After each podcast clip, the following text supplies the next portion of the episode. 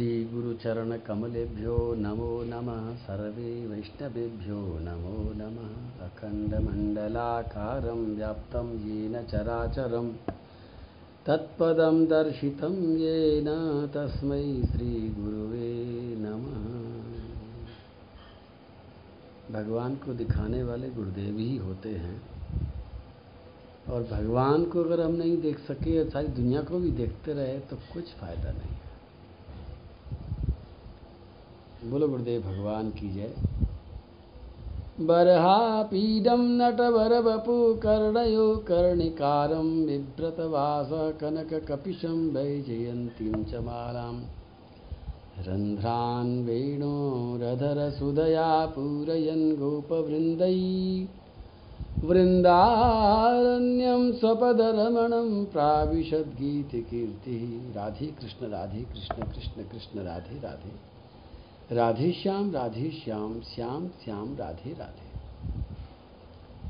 आज समापन है जड़खोर की कथा का। ऐसा आनंद आएगा, मैंने कभी सोचा नहीं था। जंगल में मंगल ऐसा होगा, मैंने कभी सोचा नहीं था।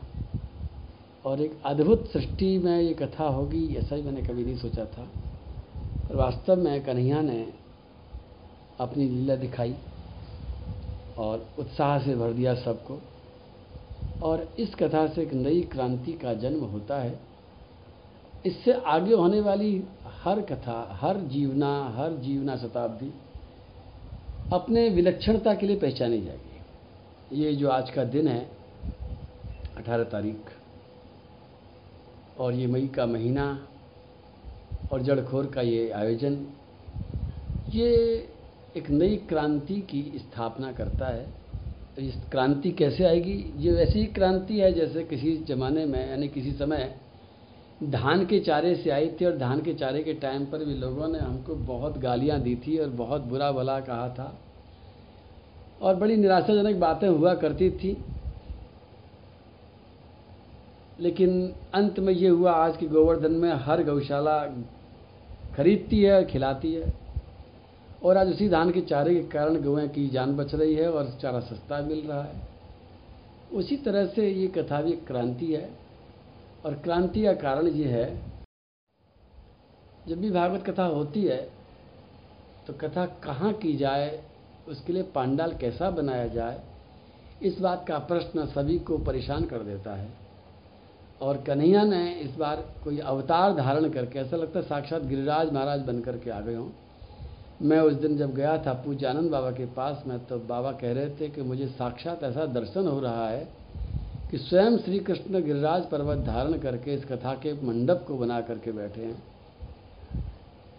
तो ये बहुत बड़ी खुशी की बात है। आओ जयकारा लगाएँ। बोलो, गिरिराज महाराज की जय। हन्यताम हन्यतामेश पाप प्रकृति दारुण। जीवन जगत सावासु कुरुते भस्मसात ध्रुवम आओ बेन की बात करते हैं। भागवत में कोई भी प्रसंग फालतू में नहीं है। यद्यपि मैं जानता हूँ कि जब भी भागवत कथा हम करते हैं तो बेन की बात को इतनी सूक्ष्म में हमें कहने मजबूरी हो जाती है। समय होता नहीं है आज बड़ा सौभाग्य मानता हूँ कि मैं बेन की बात बड़े आराम से कर रहा हूँ। बेन को समझाने के लिए ऋषि मुनि पधारे। ऋषि मुनियों ने बहुत प्रेम से समझाया और बेन बिल्कुल नहीं समझा।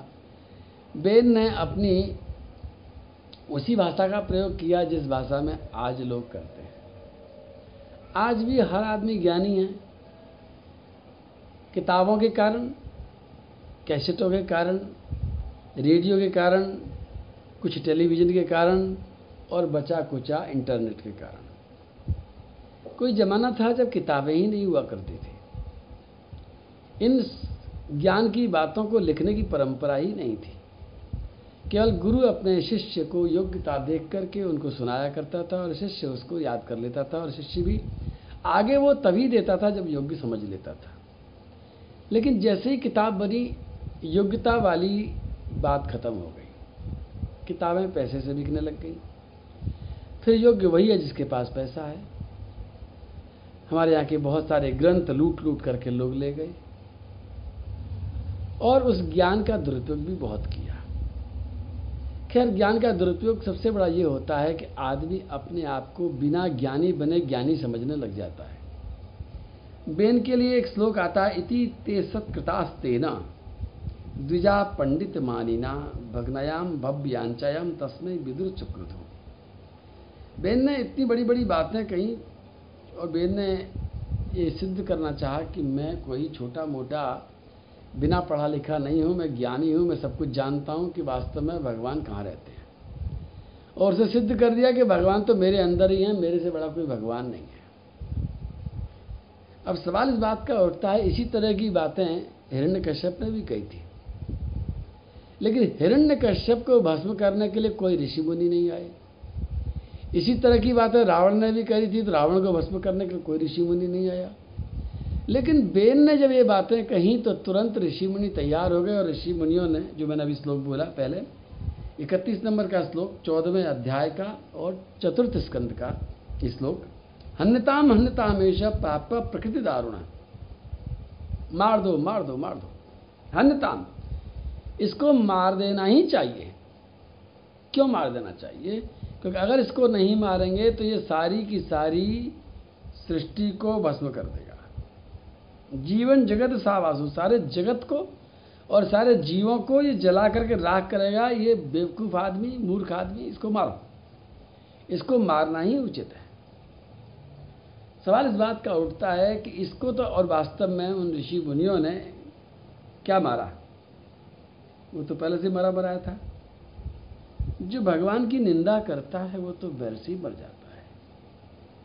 और इस बात को मैं जब चिंतन करता हूँ तो मुझे एक बात और समझ में आती है। चलो, वहाँ तो बैन जब निंदा करता था तो नगाड़े बजा के निंदा करता था, सबके सामने करता था ऋषि मुनियों ने देख लिया था ऋषि मुनि समझ लिया था। लेकिन आज का इंसान जगत में दिन भर में कितनी बार भगवान की निंदा करता है, कोई हिसाब लगाने वाला बैठा है क्या? और ऐसा करके वो अपना सर्वनाश कितनी बार करता है, ऐसा किसी को पता चलता है क्या? बिल्कुल पता नहीं चलता। अगर इतना बड़ा राजा बेन भगवान की निंदा करने के कारण अंदर अंदर घुन गया, जैसे कोई पेड़ हो और पेड़ के अंदर से घुन लग जाए, पेड़ के अंदर दीमक लग जाए, बाहर से देखने में लगे, अंदर से खोखला हो जाता है, उसी प्रकार भगवान की निंदा करने से इंसान एकदम खोखला हो जाता है।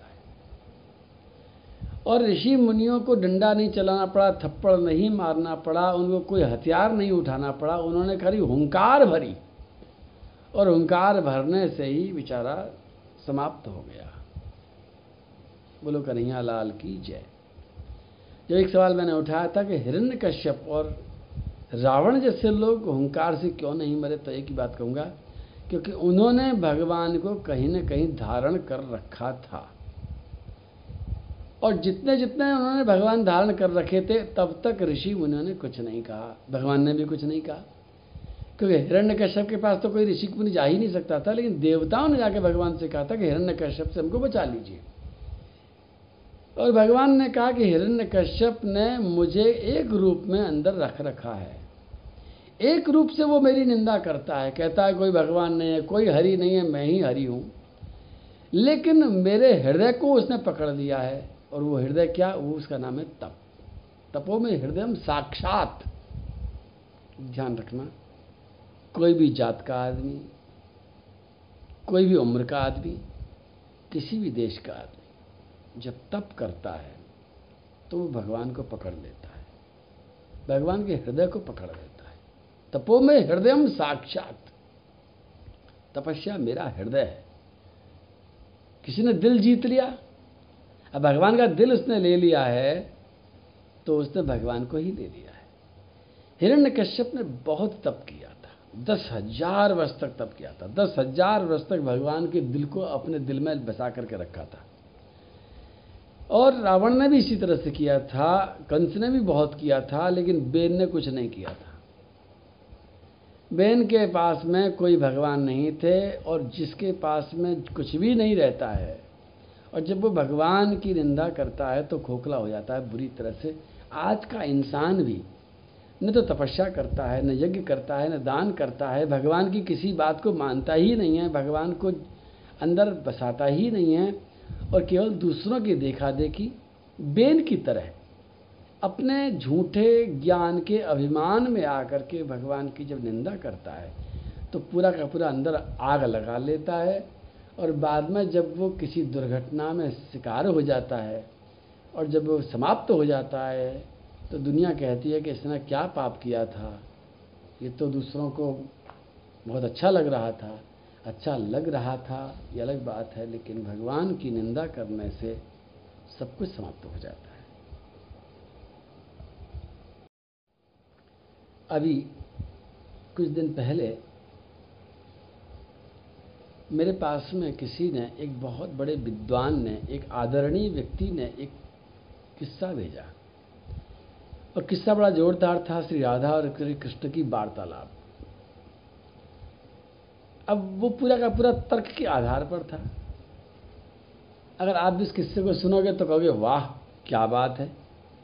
तर्क में ये विशेषता होती है, तर्क जब दिया जाता है तो इतना रोचक हो जाता है कि वाह निकल जाती है।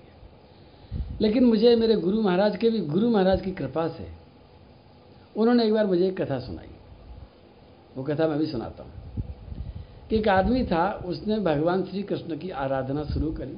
लड्डू गोपाल जी को अपने यहाँ विराजमान किया और अपनी मनोकामना पूर्ण करने के लिए लड्डू गोपाल जी को उन्होंने खूब अच्छी तरह से भोग लगाया, अगरबत्ती दिखाई, आरती करी, सब कुछ किया, लेकिन लड्डू गोपाल जी ने उसकी कोई मनोकामना पूरी नहीं करी। अंत में निराश हो गया। तो फिर किसी ने कहा, तू क्या लड्डू गोपाल जी के पीछे पड़ा है? लड्डू गोपाल जी कुछ करने वाले नहीं हैं और करने वाली तो हैं दुर्गा मैया। तो दुर्गा मैया की आराधना कर। उसने लड्डू गोपाल जी को उठा करके ऊपर आले में विराजमान कर दिया। पर विराजमान सब तो नहीं कहना चाहिए, मेरे को कहना चाहिए कि रख दिया। और लड्डू गोपाल जी के मंदिर में उसने दुर्गा जी को प्रतिष्ठित कर दिया, दुर्गा जी की आराधना करी और दुर्गा जी को उन्होंने एक जब आरती करके अगरबत्ती लगाई। तो अगरबत्ती ऊपर की तरफ़ उसका धुआँ जा रहा था और सीधा का सीधा लड्डू गोपाल जी के नाक में घुस रहा था। वो आदमी देखने लगा कि ये सारा का सारा धुआँ तो जा रहा है, लड्डू गोपाल जी की नाक में तो ये देवी जी को तो कुछ मिलेगा ही नहीं। और उसने रुई लेकर के लड्डू गोपाल जी के नाक में ठूसना शुरू कर दिया कि लड्डू गोपाल जी, तुम इस धुआँ को मत सूँगा तुम तो कुछ करते धरते तो हो नहीं हो। पहले भी कुछ नहीं किया था। अब धुआँ और सूंघ लोगे तो देवी मैया भी नाराज़ हो जाएँगी तो आप कृपा करके ये कहा, कथा सुनाई उन्होंने। ये कथा पहले मैंने भी सुन रखी थी, और कथा सुना कर उन्होंने कहा, विश्वास हो फलदायक। लड्डू गोपाल जी तुरंत प्रसन्न हो गए इस बात पर कि वो उनको सच में ही मानता है। मेरे से पूछा, कैसी लगी कथा? मैंने कहा, बड़ी जोरदार लगी। फिर मेरे से बोले, जोरदार लगी है, लेकिन जोरदार है नहीं। ऐसी कथा जीवन में कभी न सुनाना, न सुनना। मैंने तुमको इसलिए कथा सुनाई है कि इन कथाओं से बच कर के रहना। मैंने कहा, जी, इसमें क्या परेशानी है? उन्होंने कहा कि इसमें भगवान का अपकर्ष है। श्री कृष्ण का अपकर समझते हो? डिग्रेडेशन आजकल व्हाट्सएप पर ऐसी कथाएँ बहुत चलती हैं। सुदामा जी के बारे में, राधा जी के बारे में, राधा जी बड़े ऐसे ही व्यंग करती हैं जैसे आधुनिक कोई पत्नी व्यंग करती है, कन्हैया भी ऐसे जवाब देते हैं, जैसे आधुनिक कोई पति जवाब देता है। और दोनों की बातों में ऐसा चटका, ऐसा कोई चटकदार मसाला डाला जाता है। वो कथा वो मैं सुनाऊँगा नहीं, लेकिन उसमें भी बार बार राधा जी ने श्री कृष्ण को फटकारे लगाए हैं, बड़े जोरदार जोरदार। कि श्री कृष्ण तुम तो बिल्कुल बेकार हो। बड़ी ऐसी तर्क की बातें दी गई हैं कि आप सुनोगे तो आप कहोगे, वाह, क्या बात है।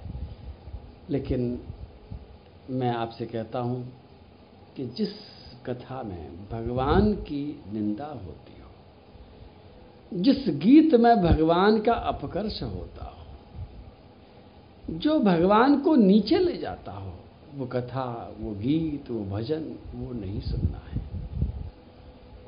क्योंकि भागवत की विशेषता यही है, भागवत में भगवान का और न भगवान के भक्त का किसी का भी अपकर्ष नहीं हुआ और मेरे को मेरे गुरु महाराज के भी गुरु महाराज ने कहा था कि ध्यान रखना, जब प्रवचन करो, जो तुम्हारी इच्छा करे, वो कहना, बस एक ही बात ध्यान रखना, भगवान, उनका नाम, उनकी लीला, उनका परिकर, उनका धाम,